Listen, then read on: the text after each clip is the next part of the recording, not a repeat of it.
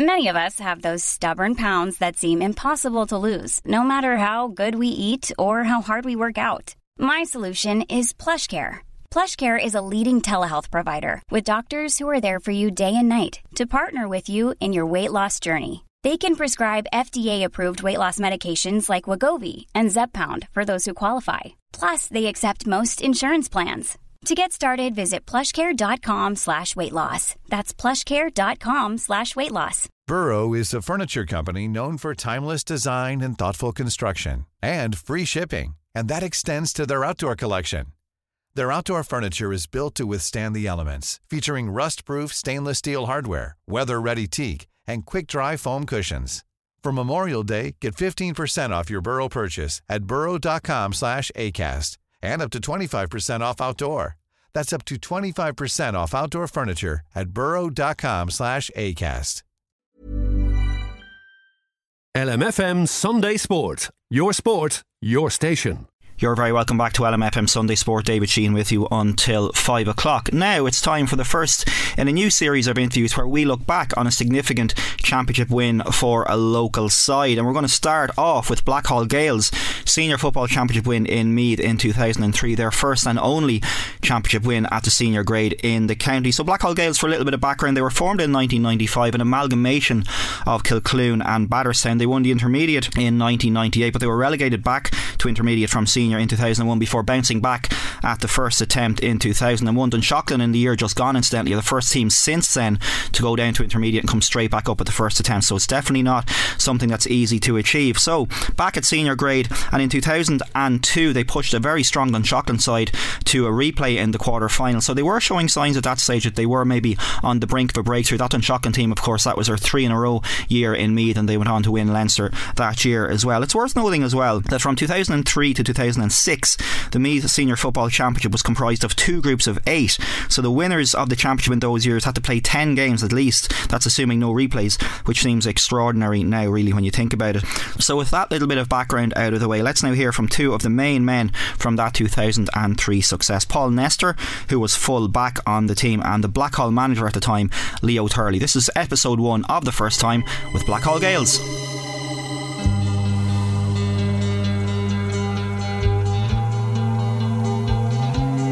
So Leo, I might start with you. Um, most of us of a certain age remember your tussles with Mick Lyons and that really intense Meade-Leash rivalry in the in the early to mid nineties. So how was it that you came to take over at Blackhall, and when exactly did you become involved with the club? Uh, I started.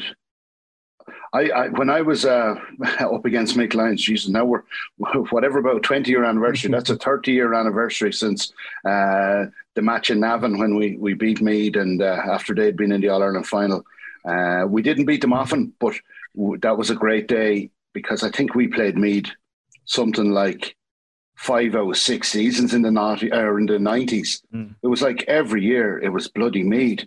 We couldn't get a break, and we couldn't beat Meade apart from that one time. So uh, after my career finished in about nineteen ninety-seven, ninety-eight, I moved to Carlow, and then work brought me back up to Dublin. And I was working with a mortgage broker in town, and um, there was a, an employee in there, a guy by the name of Mick O'Malley, who Paul will know well. Mick O'Malley was uh, working as a broker consultant in there. And we were chatting over coffee one morning. He said, oh, yeah, my club are looking for a new manager. They got relegated last year. There's a lot of young talent there. Maybe you should go and have a chat with them, because I'd already managed a couple of clubs down in Leash and in Carlow. So I had a bit of experience behind me. Blackhall Gales had no idea where they were, even though I was living in Leixlip, which was literally five miles away from Kilcloon. Went out, uh, met Blackhall Gales, and uh, said, oh, yeah, I'm the man for the job. I'll win the intermediate for you. We'll win the intermediate, and then we'll get back up and we'll win the senior within two years. Telling you that now, you've got a great bunch of lads, super players, good attitude, et cetera, et cetera. Usual phony sales pitch by a manager who wants a, an easy gig within five miles of living at home. So they, they, they, they put their neck on the blocks, and... Uh, thanks to the man on the other line, we won an intermediate championship with more or less the last kick of a game against, uh, I think it was Beliver in the final in Páirc Tailteann, when um, uh, what's your man's name? The referee, Seamus, Seamus um, from Walterstown. McCormack. Seamus, McCormack uh, gave a penalty from about fifty yards out. And one thing I'd, I think it was Creevy that was in, was fouled, Owen Creevy that was fouled. And one thing I always told the forwards, never move. Once you're fouled, don't walk, get up and walk away out of the penalty spot or out of the box, because the referee will come in and clear to Jason and say, right, that's a free. And you won't get the penalty. So in fairness to Owen Creevy, he stayed put, referee came in, gave the penalty. Paul came up, buried it, and uh, the, the start of the, the trip was on. Yeah, and I mean, obviously years of uh, battling away with Mick Lyons and other fullbacks uh, put you put you in the picture in terms of what to do to win a win a penalty, Leo. But Paul, I guess, you know, we, we, we're obviously focusing on oh three, but the, the formation of the club in nineteen ninety-five, was that something, we won't go into a huge amount of detail on it, but was that something that w- was inevitable at the time, or was it something that was a little bit strange? Obviously you were you were a Batterstown man, so was that a bit of an odd one, or was it something that you felt had to happen? Um, pro- probably more natural for, for me more than anything. We had played together, we played together at underage. Uh, so we, we, we played under Kilcloon, Batterstown, Batterstown, Kilcloon, all the way through underage. So it was really, really natural for me. It felt more odd that we would split after minor uh, than anything. But I suppose back then every parish had its own kind of tradition and that sort of stuff. Look at it, uh, on the amalgamations, there's always difficulties. You know, you're not going to please everybody uh, in any club over things like that. And tradition... Tradition in G A A is a very strong, you know, point of view on anything that comes to the table always. But you, I suppose you need you need certain characters that see a different vision, like uh, and maybe with us winning stuff at underage and winning Division Ones as these this parish, this Kilcloon, Batterstown area, winning Division One titles at under sixteen, under seventeen. Yes, we won three minors, but that's kind of was when amalgamation with Manalby as well in those three minor titles. So, mm. so I think people around the club kind of realise that, hold on a second, we've an awful lot of young talent coming up here. Amalgamation seems on the cards. Things are getting harder and harder, you know, at junior B level, at junior A level. So these lads have a, have a chance of playing at playing at a very, very high level, and, and the and the area itself, the Clune Batterstown, who knows what this will bring. Yeah. So uh, luckily enough, you know, it did form a, a, a, and the amalgamation came with ease to a lot of us younger lads. Yeah. and and looking at the, I mean, you mentioned the youth there, Leo. I'm looking at the pen picks, and hats off to your P R O or whoever looks after all this sort of information, because I was able to get the, the match day programme on your website. And looking through the, the pen picks from the team that won the senior in oh three, Only uh, Barry Miles is over thirty, and then you've got Stephen Nally at twenty-nine, and Mark Crampton, who I had the misfortune to get a shoulder off uh, one time a few years ago, didn't uh, didn't went, end too well for me. But everybody else, like looking through, like, you know, the goalkeeper Martin Whelan, twenty-three, twenty, twenty-eight, twenty-one, twenty-two, Miles twenty-six at the time. So it, it was a very young team, as you said. And and to go back to the, the intermediate victory, Paul, from your perspective, when when Leo came in, did you kind of, you know, the way when managers come in, it's It it does there's a little bit of a, a getting to know you period between managers and players, and I think if a manager is a spoofer, players will, will pick up on it almost the first day they meet. So clearly Leo spoofed his way into getting the job, but he obviously made, he obviously made an impression on you, lad, straight away. I, I know he did. He did. Look, at I I would have been down probably watching those games in the nineties, and, and I would have seen Leo as this kind of ball magnet that Mick Lyons mm. was trying to get a grip of. Uh, and as a forward, I was, at the time, I was there going, I'd be delighted to see this lad coming in.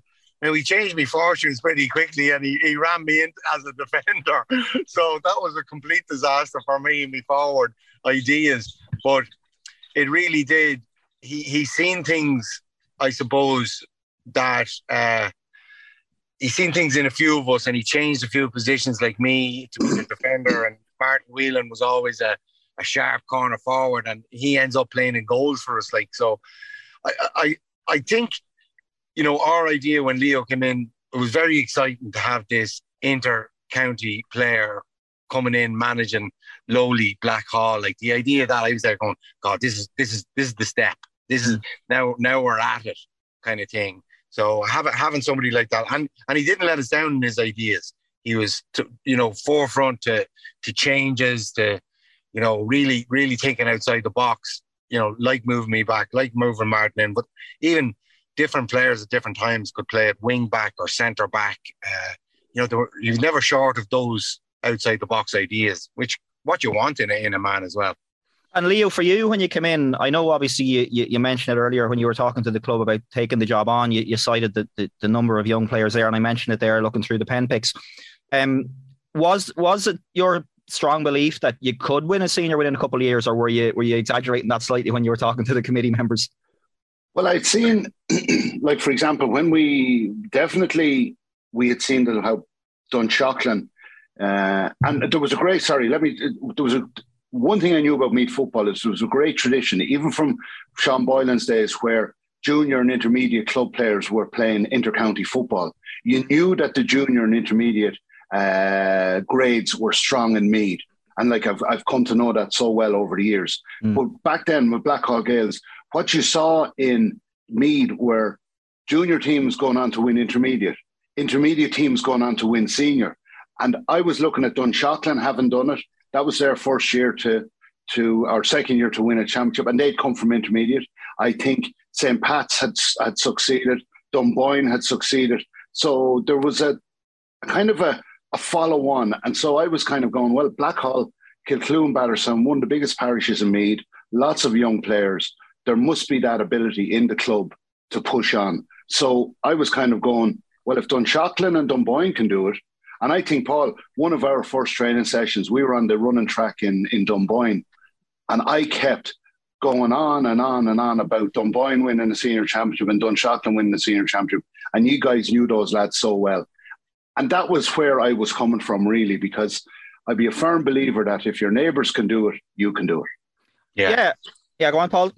Yeah, one hundred percent. And uh, like it would have been like we would have got relegated on the first of the, the, the three in a row for Dunshockland. Like, and like it definitely, you know, drives you on to something, seeing lads that you played with or know so well, winning the, winning these sort of things. So like Leo was right, and he, he was drumming drumming it into us. And as well as that, yeah, you, you want to do better than your neighbours. You go, right, they're doing it, we want to do it. And, and, and like you, you Leo tapped into that, and he he was right there, because it, it's a look at it's a it's an, always a local thing, G A A, and, and it'll always be that way. So like we really wanted to get above our neighbours, and we seen it as an opportunity to do so.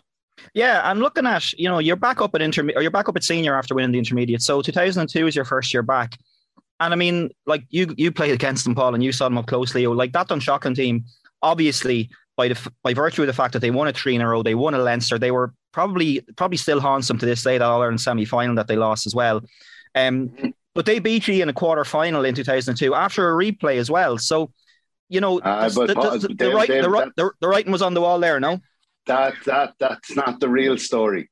two thousand two took on a different uh, venture. You you remember we said earlier about me spoofing my way into... Uh, Getting mm-hmm. the Blackhall Gales job. Mm-hmm. Jeez, I had to do the biggest sell job ever at the start of two thousand two when Anthony and Barry Miles were looking to transfer, because Dunboyne were sniffing around them, and by God did I have to do some job to get them in. And we did. And uh, the two boys joined us. And then, of course, what happened then later on was we beat Dunshockland in the quarterfinal. But then they objected because Anthony had been sent off totally incorrectly in a match. I don't know, it was up in Simonstown, coincidentally. Right. And uh, yes, against there was, there was against a playoff Palland. Or something yeah. like that. And yeah, we, we both finished Palland. on the same points, I think, in the group. Yeah. And yeah. We, it, it needed a playoff to see who, who went in. in, in and Anthony, in got a, Anthony got sent off, and he got sent off in the wrong. And Dudley Farr was the referee, and Dudley came in and said, that's not sending off. That's... Uh, That was wrong. I sent him off in the wrong. However, because it was a quarter-final playoff, it was in the papers, et cetera, et cetera. And we went out the next day against Dunshockland in Dunboyne. We played Anthony. We said, ah, to hell with this. We're just going to play him. Uh, there was Dunshockland, of course, objected. I think there was eight weeks between that match against Dunshockland and the refixture. And uh, Dunshockland beat us in that re-fixture, and they went on to win three in a row. And shall we say that that was interesting. And the, the chairman at the time, Michael Lillis, Mihal O'Leilish, rest in peace, uh, was unbelievable. I mean, he would not let it lie. He said, this is going to be justice. It'll be justice. Like we, we, we've seen plenty of campaigns. I mean, if social media, Twitter and the likes were around at the time, oh man, Joe Duffy and everybody else would have had a field day. Right. I no, I hadn't actually realised that. I was just looking at the at the fixtures and the results from that year. So I'd forgotten, or like I probably hadn't known about it in the first place. So yeah, uh, that sounded like an interesting time, Paul. It, it, it was. And it, like, when things like that are going on, like nowadays, I suppose with social media, like if something like that carries on, like three days or something like that would explode. Like we, that, that was going on and on and on and on. Like, like Leo was right there. I, I don't know how long it was, eight weeks. It felt like a year, like how yeah. long it was being dragged out before it was sorted that it was going to a replay and that sort of thing. So, like, I'm not sure how the rest of the county would have felt about it, you know, delaying the whole championship, all of this. But look, it, like, it's mad. Like, there was an injustice done. The simplest thing was that Anthony played. The injustice was that he was sent off. He played. We won the match. You know, with all things being fair, It, it goes to a replay. I suppose, you know, is that the fairest thing? At the time, you know, looking back on it, they're chuckling going on to win a three in a row and, and win a Leinster championship. That leaves some bad taste in your mouth, you know.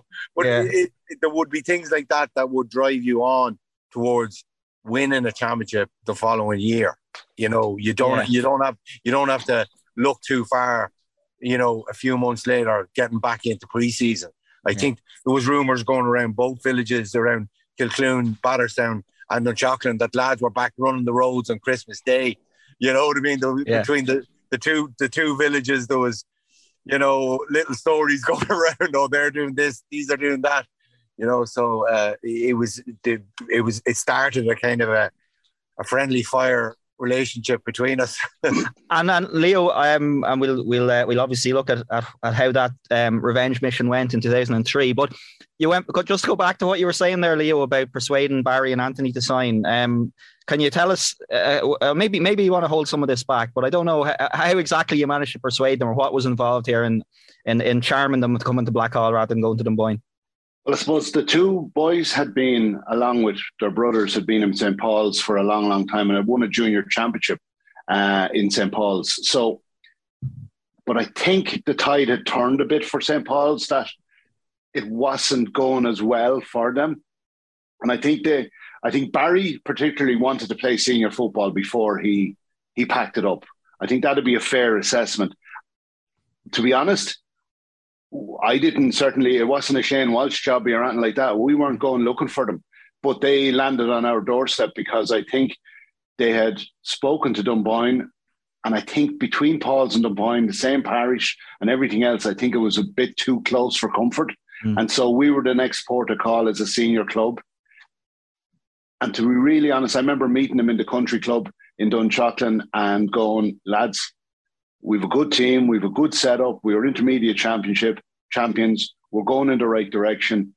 It's your de- your decision. We're more than happy to bring you in. More than happy to join us. And then I left it up to the chairman, Michael Lillis, and uh, anyone else who was involved in that side to to sort out the the necessary paperwork, et cetera. You know. Mm, and and what a success the two of them two of them were as well. Indeed. So look, looking at two thousand three.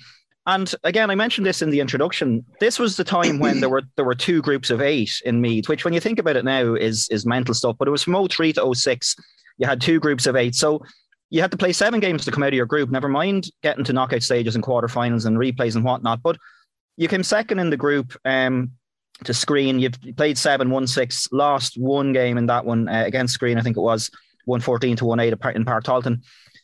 I don't know if any of the group games stand out. Obviously, you know, you get to a knockout stage then and you have a replay against Saint Pat's. But is it, I suppose we touched on it a moment ago, is that semi-final against Dunshockland, Paul and Leo? Well, we start maybe with you, Leo. Is that, is that the game maybe that, that, that sticks out all, in all the games leading up to the final, given what had happened the year before? That must have been a, a fairly intense game.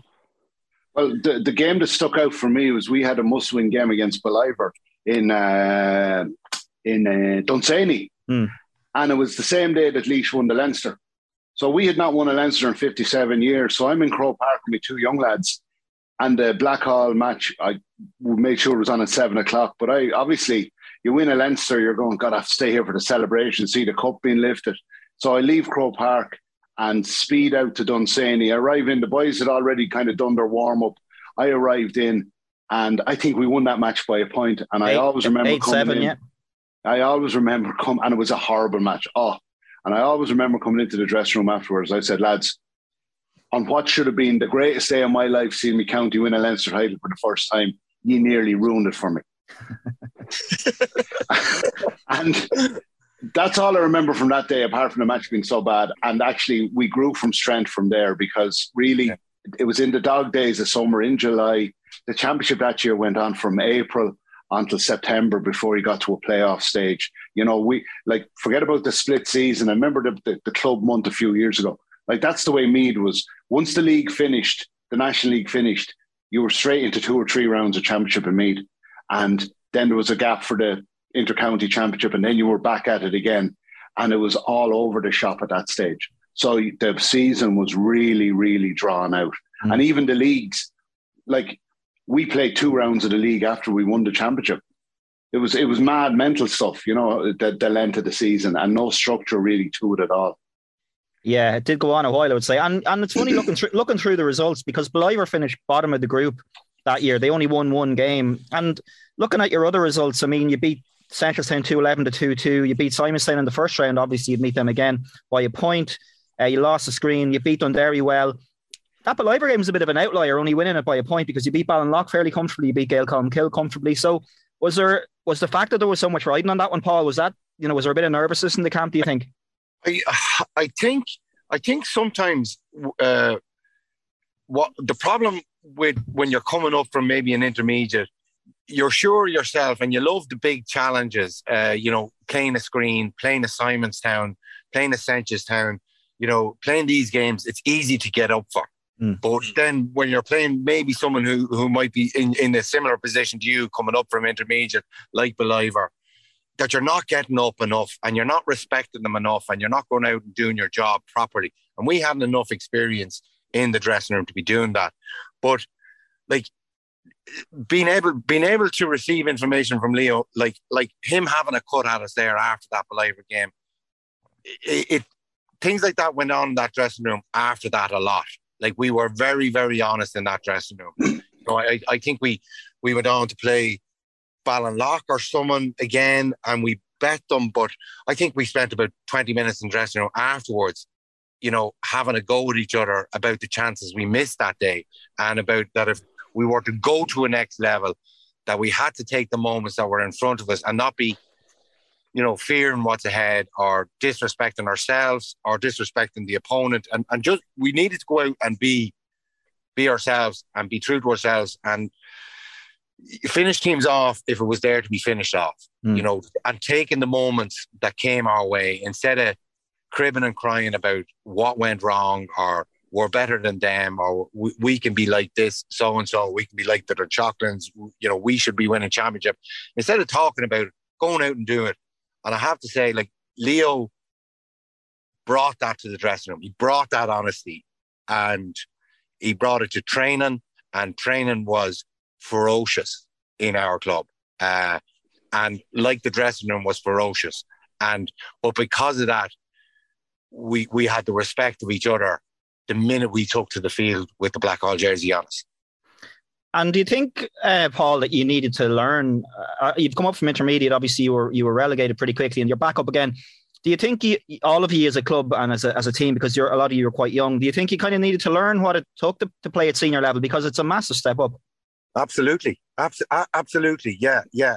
Like, we would have had inclinations of of it through the old Fesh Cup as well when we were intermediate, playing senior clubs at different time, and and and kind of saying, right, we're nearly there, we're nearly there. And I suppose some of us young fellas, like what I said earlier, had played Division One, and I, I think we had thoughts in our head that this will come easy to us. But you go out and you play senior football, you don't be long about getting schooled out there. You, things are not as easy as you think. You know, there's a clever lad watching you. There's a seasoned campaigner playing against you that has played senior football for ten years maybe. There's a club, you're playing a club with serious senior tradition. You're playing your Summerhills, your Simonstown, your your Skrynes of the world. It's it's a completely different ball game, and we needed to learn our lesson along the way. And look, at I suppose, you know, it it, it is the toughest lesson to learn. It, it is, you know, having those experiences. Uh, you know, they, they say that, you know, experience is the, is the is the toughest teacher at all, because you only learn the lesson when it's too late. Mm. And, and we had that in our club, that the experience in going down. But look, it, it toughens you when you when you get that experience again, when it comes your way, when you see it coming back up to senior, and you're, you're going, right, let's do it differently this time. And you know, as a player, what when you see these things coming, how how how you need to adjust to them better. Yeah. So, and I think, sorry as well, no, go on. I think what we had was we had a lot of, you you mentioned the youth, but the youth weren't afraid to speak up. The likes of Tyge, Mark Ferris, Tyge Brosnan, Mark Ferris, uh, Dennis Byrne, well, maybe not Dennis, but George, they weren't afraid to speak up. They would hold their own. If they saw that the older guys weren't doing it, they would say it. And I think that was, as Paul said, that was the honesty that was in the room. The whole club had a very honest opinion of itself that couple of years, where from the chairman down, it was an open door policy. If you have an issue, let us know and we'll deal with it. Yeah, yeah, absolutely. And that's, I guess, you need you need that in, in most clubs. Not not all clubs have it, I guess. But just looking forward then to the, you beat Saint Pat's after a replay in the quarterfinal, and then I can only imagine what the build up must have been like for the Dunshockland game, because you mentioned the the bit of uh, needle from the year before, allied with the fact that they're three in a row champions in Meade, allied to the fact that they're Leinster champions now after two thousand two. So, Paul, the build up to that game, and you talked about training being ferocious. I would imagine you were absolutely straining at the leash to get out, to get out at Dunshockland in that semi final. Yeah, we were, we were. Um, look, I, I suppose you just you just love to see these games coming as a player. You just you just look forward to it so much. Uh, I think I think we had another distraction after the Saint Pat's game. I think Nigel was sent off in that game as well. Um, So he was going to be missing for the Dunshockland game. So it was like another reason. Like teams, teams take any reason to to have something to, you know, we'll do it for this and we'll do it for that. You know, these guys down the road, we'll show yeah. them, we'll show them Leinster champions. But like I, some of it is false, but some of it does does just push you to to go that extra mile or go that extra percent. Which look, it's it is important at the end of it. Teams will always look for the one percent. At this stage. And nowadays, teams are looking for half percents, never mind one percent. Yeah. yeah. And Leo, for you in the build-up to that game, I guess well, you're, with Nigel, you're... Go on. Yeah, sorry. I suppose, I was just going to say, I suppose you have to try and, you know, you don't want lads going out completely off the wall wired. You need to keep that kind of controlled aggression and that bit of composure. But, but yeah, how did you, how do you remember the build-up to that one? Well, the build-up was, obviously, Nigel had got sent off in the quarter-final, so there was your, your your talisman, your county man. So, but what probably happened was we had to re rebalance the team. We had to look at, say, well, okay, Nigel's there, so he's gone. So we've now, and he, he won't be playing for the county final because this is going to all happen. He got a month suspension, I think it was. So we knew, right, we're not going to have him. What do we do? And I think it was probably the first time that we actually looked at the Dunshockland team and said, right, twenty years ago, we were looking at matchups. Who will do? Who will mark Niall Kelly? Who's going to go on Richie Keeley? Who's going to put them out of action? Like, if you neutralize Richie Keeley and keep him quiet, he's the driving force of that team. To his brothers, you know, who are we going to do? So we very much looked at, you know, Paul was at full back. So there, there, he was on David Crimmins. So we knew Crimmins was going to be a target man. That's the way Dunshockland played. Paul put him in his pocket. But like, as you can see from the scoreline, what was it, one twelve to three nine? Great game of football. And there was very little baggage from the previous years, if you understand me, in that yeah. both teams, it was like a, a heavyweight fight going right down to the fifteen round. Boys were, like, I mean, right up to the very end, Dunshockland had a chance probably to get a goal to draw it. Mm.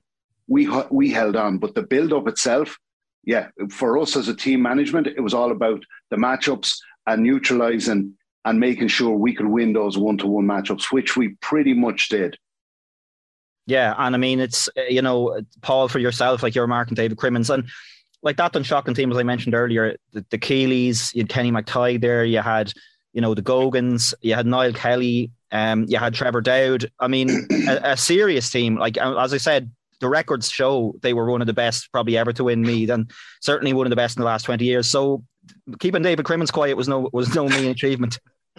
No, it wasn't. But in fairness, I owed him one from the stinging he gave me in that replay game the year before. Like, he, he, he absolutely took me to the cleaners. And I suppose that was in my head. And I was training really hard. And I was, like, asking questions of Tyge Brosnan at training going, you know, you really got to push me. You really got to, you really got to train hard. Uh, and I, I, I suppose when you, such talent, In, in our forward line, it did get you ready, but but you are right, like, you know what I mean, you you prepare to mark these guys, David Crimmins, you know, Trevor Dowd, Martin Riley, Richie Keeley. The, their, their forward line was was just serious, and like if you had one lad tied down, he'd be only taking you out of, of space to create more space over the other lads. They were they were such a good, talented team.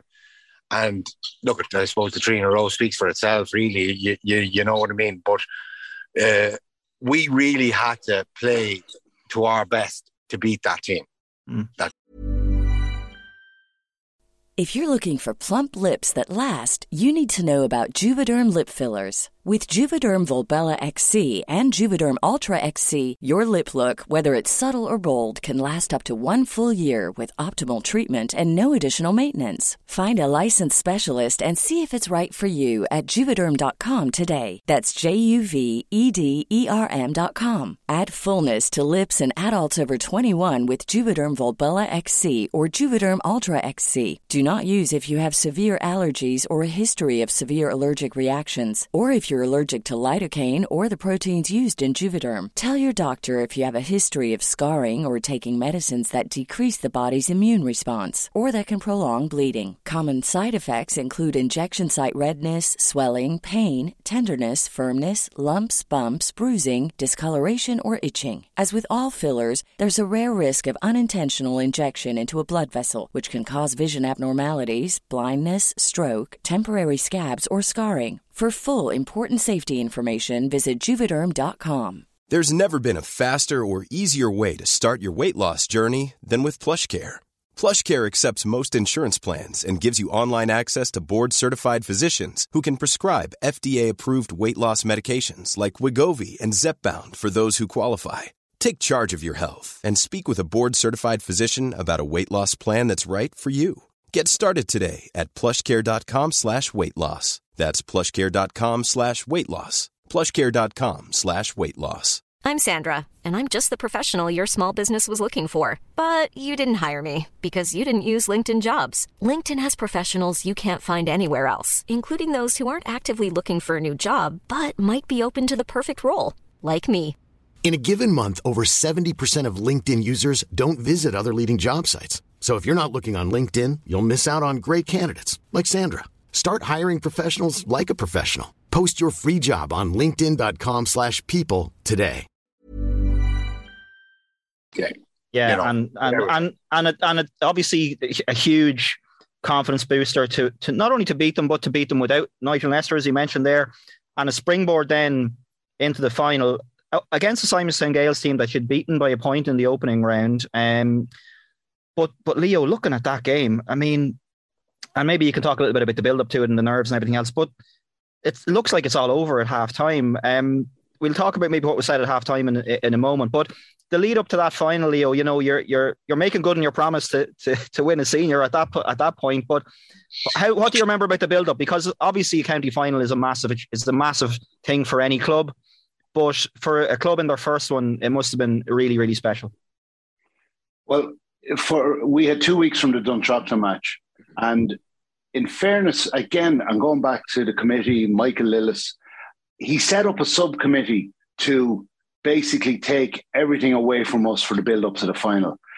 they we sat down with them probably on the Tuesday night after Dunshockland match, and and I can recall all this because we said, right, this could be the only time we are ever in a county final. This could be the only chance we ever get to win it.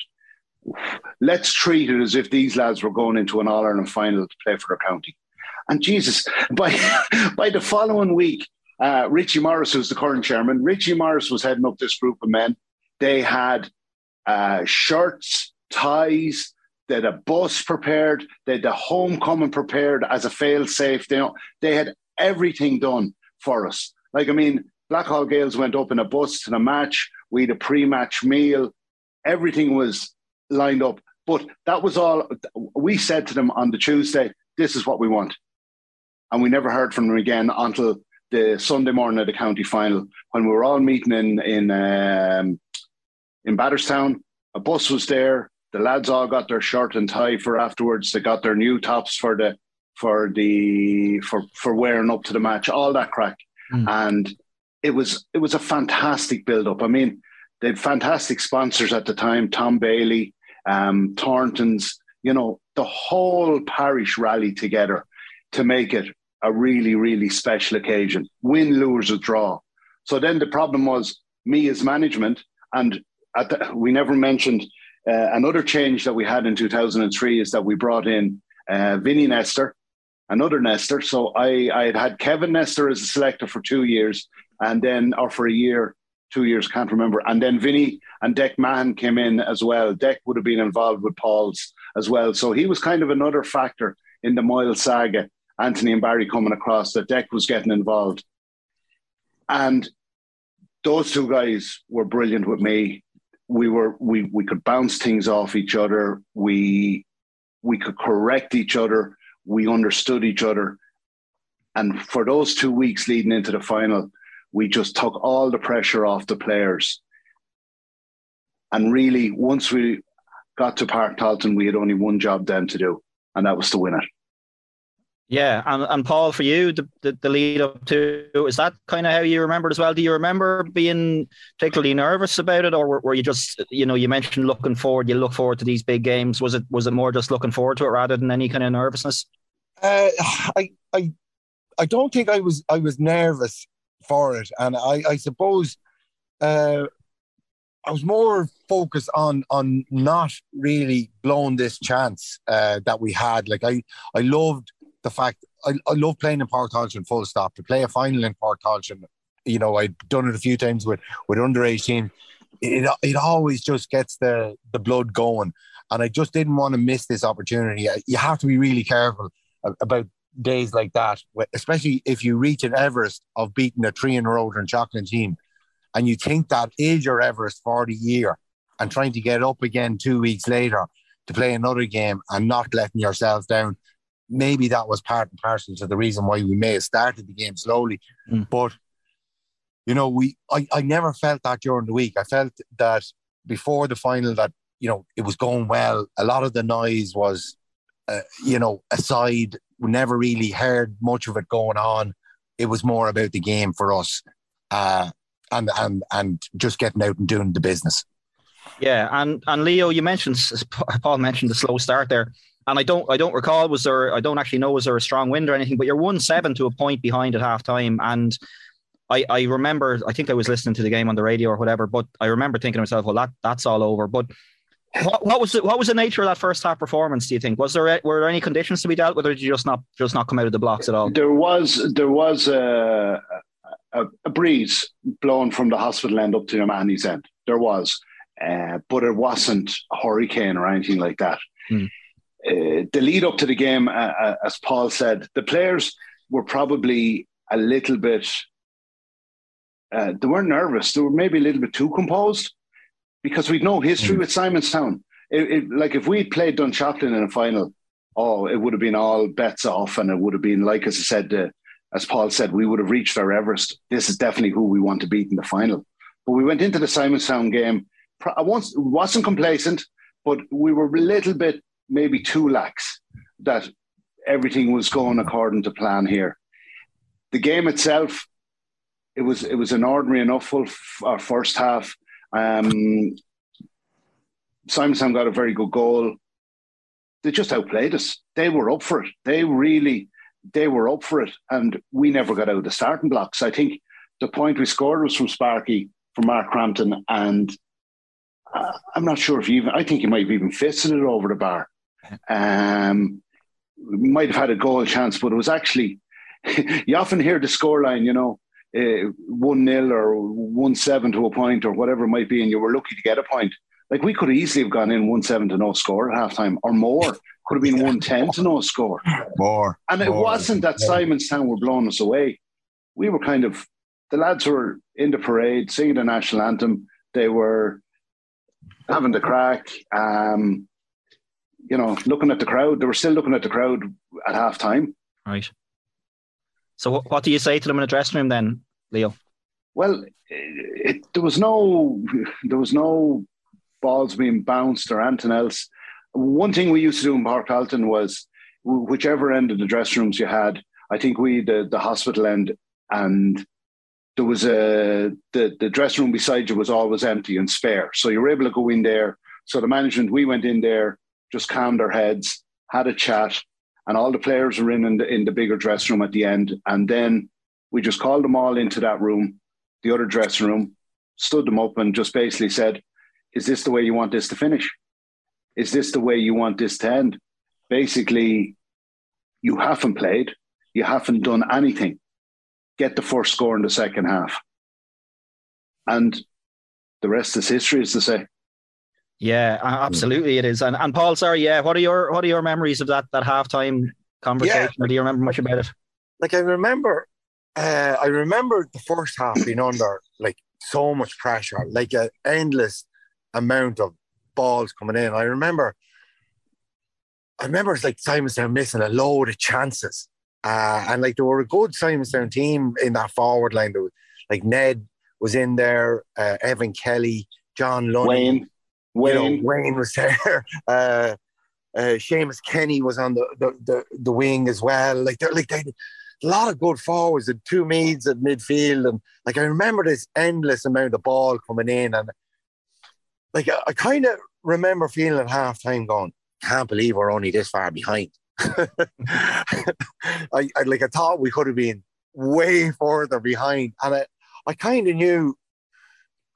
We we had this thing in Blackhall that whatever about anything else, whatever about talent, whatever about anything else on the field, that nobody should be out fighting us.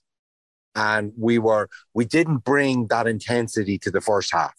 And we kind of knew, like we were all looking at each other going, this is not us. Like, forget that it's a final. It's only a game of football. But this is not us. This is not what we do. You know, let's bring our proper intensity to the game. And like from the next, from the second half, I think we'd have scored after about five seconds. And yeah. it just kind of, I, we just knew that just keep, keep, keep, keep us the scoreboard ticking over. And like I knew even myself and Barry Miles were talking, uh, you know, a lot during, during the second half going, it's our job back here. Every time it comes down, we've got to do our job. Those guys up there, they'll do the rest if we do our job back here. And look at it, it, it, it did work out for us. There was a lot of luck along the way. You get decisions your way. You get, you know, you get the crowd, the momentum behind you. And to be fair to Simonstown, like it's so hard to stop that momentum yeah. when it's coming. Like, they, like they, nothing could go right for them in that second half. Nothing, nothing. And like if they had gotten a score to break our momentum at any time, It, like there'd be a, there'd be a different history you, you'd be talking about here. Yeah, and I mean, you said that you, you mentioned that that Simonstown team and, and how strong it was. I was I only bumped into Ronan McGrath before Christmas. I hope Ronan isn't listening yes. and, listening to this. He'd be getting withdrawal. But but Leo, the, the the second half there was there again. It, it it sounds like from Paul was saying it's just that momentum. It's a gradual thing. It's not one moment. But do you remember at any point in that second half thinking this is on now? We we we have a, ch- a real chance here of pulling this off.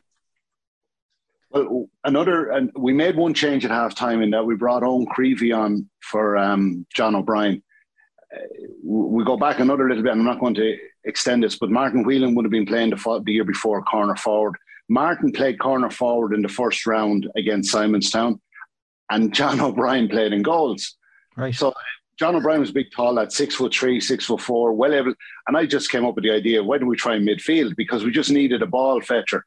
So John played really well, played okay in the first half, but we just thought we might need a little bit more experience. And Owen Creevy was one of these guys, mid-twenties, had been on, the, he'd been in goals for the inter, first intermediate team, I think, Paul, that Blackhall won. Yeah. Isn't that Yeah, yeah. So we had a tradition of moving goalkeepers around, whereas nowadays the tradition of putting outfield players into goals. We were way ahead of that story. So Wheelo went in goals and was really good on the kickouts. And John O'Brien was just struggling in the first half, so we made that change. And Owen Creevy did really well. I think he put in a yeah. couple of big hits early doors on the Meade brothers. Just yeah. settled things down around there. And then Anthony started to perform, and Anthony did really well. But what he also did was it released up Stephen Alley at centre-back, and Stephen then, his second half performance was top class as well. He was the captain, and by jeepers did he re- lead by example in that second half. Uh, his runs out, and we, we were running at Simonstown. We were running from deep. We were running straight at them into the defence, and we were putting them under pressure. Bit like what Paul said, yeah. it turned the tide. Yeah, and, Actually, and even, even even interesting on, on that. I, I know you're saying Martin Whelan. Like I remember in the game in that first half when we were under pressure. Like I remember Martin catching a few long balls and coming out with them. It was like it was like having an outfield player, you know, beside you, another extra defender. He was so calm on the ball. He was able to come for. for high balls. He he was a real footballer who who just happened to be in goals and had a, he had an excellent kick out as well, which which helped against the wind in the first half. So like it he that that alone was such an important thing for us that day. That that switch that he was in goals. Uh, th- there was little things like that, but look at as I said earlier, like we, we started to do our job in the second half in the backs. We had the forwards up front that we kind of knew that there's a lot of scorers up there. Maybe a bit of magic from Tyge every now and then might just come about. And just again, like we, I feel like we could we could talk all day about this, but time is a little bit against us. In the last in the five minutes or so that we've left, like you get the goals in the second half. Barry Miles and Tyge Brosnan, who was an absolutely phenomenal footballer. I always think it was uh, unfortunate that he didn't really have much of a mid career. Tyge, he was a class act. But the the the, the last couple of minutes, when you know it's it looks like it might be there for you, Paul. Um, Do you remember like the closing stages and, and the final whistle and, and, and what went on afterwards? Because it must have been, to win a county final any time is brilliant. To win your first one is is unbelievable. To come from whatever nine points behind at half time as well. It must have been an absolutely unbelievable feeling to, to do oh, it and to hear that final whistle. It, it is. And the fact that we were dominating an awful lot of midfield, Milesy and everything, like you weren't seeing a lot of the ball in those last ten minutes. It was all pressure, pressure, pressure. So like, You were you were beginning to feel it inside you as those moments were coming, you know, with ten minutes to go, and you'd be feeling, oh, we have to push up here. We have to, I have to get on another, the next ball that comes our way. You can actually feel the momentum building. Look, you're not you're not looking at the, the trophy over in the stand or, or anything, but you can definitely feel that, God, this is this is ours here. And even like up to the point that it was level or we we, we went one point ahead. Some, it's, it's weird. You're you're a point ahead, but it feels like you're ten points ahead, mm. uh, even though you you the scoreboard says something different. But it feels something else in what's going on on the field as a player. Uh, but look at it. I suppose, at, at that stage, you're kind of going, "Let's see it out. Let's see it out." And yeah. are you see are you seeing that, Paul? Like you talked about nothing going right for Simonstown in that second half. Are you seeing it in their body language as well that they know that this is slipping away? Because as you said. We've seen it so many times. It's really hard to, to sort of stop that. And things, if things aren't going right, and there's a wave, wave after yeah. wave of attack, could you see that in their in their body language as well? You, you, you definitely can, and it it it gets you closer to a player. If a ball comes into you in the full back in the full back line, it gets you that little bit closer, thinking that if I can get a hand in here, this this he'll drop this. This will go our way, mm. and everything like that was just happening for us. So you do begin to feel it as a player. That those moments are swinging your way, and that ah, they may be, this may be slipping away from here. We we we we have the momentum, and look, I suppose you have to feel that as a player. You know, you have to be able to to see those moments there. You have to be able to feel it. Go right. This is our opportunity here now. And and Leo, just if I can finish with you then, um, what are your memories? I mean, you're looking at the photograph you have there of the your young kids with the Keegan Cup after that game on the sideline in Páirc Tailteann. How do you remember those closing moments in that game? It was um, it was it was surreal, because you're kind of going, okay, we've done this now. This is brilliant. And uh, I remember the homecomings. Again, we had the contingency plans in place where, uh, like there was, remember, Paul, we were coming back on the bus and we had to be diverted through back around by Skryne and across yeah. the bog road to get around Dunshockland. It was an hour's traffic jam into Dunshockland with everything the, the, going the, back the, from that. Dunsh- Dunshockland didn't block the roads near it, no? No, I don't think so. Well, maybe. Uh, I think, you know, in the immediate aftermath, it was it was one of euphoria. I still remember um, the Simonstown manager, his name escapes me now at the moment, coming into the dressing room and how disappointed that he hadn't won the Keegan Cup because he'd won it so many times as a player with Skryne. And uh, we kind of went, yeah, thanks very much. And we let out a big roar out was when he left. So we were delighted. Blackhall Gales were delighted as a club.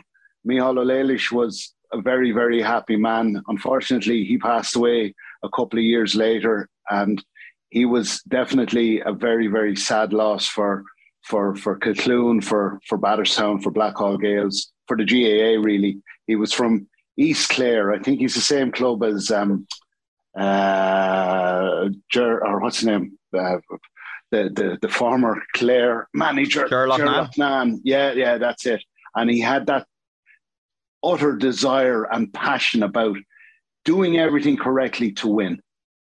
Not any other way. And I think if I was to finish with one word about the, the Blackhall Gales club and the Blackhall Gales players and that second half performance, every one of them trusted each other.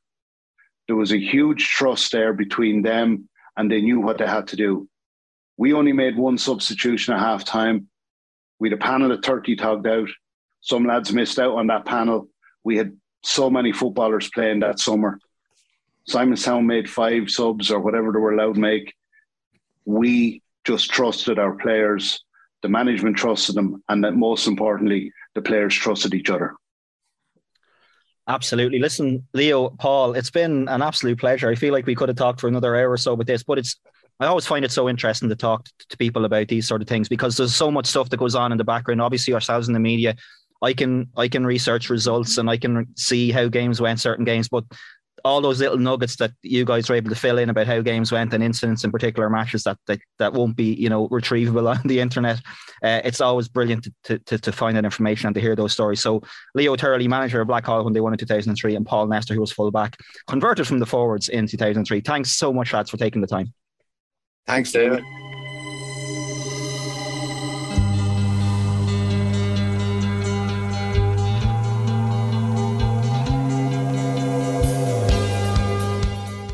L M F M Sunday Sport. Your sport, your station. When you make decisions for your company, you look for the no-brainers. If you have a lot of mailing to do, Stamps dot com is the ultimate no-brainer. Use the Stamps dot com mobile app to mail everything you need to keep your business running with up to eighty-nine percent off U S P S and U P S. Make the same no-brainer decision as over one million other businesses with Stamps dot com. Use code PROGRAM for a special offer. That's Stamps dot com, code PROGRAM.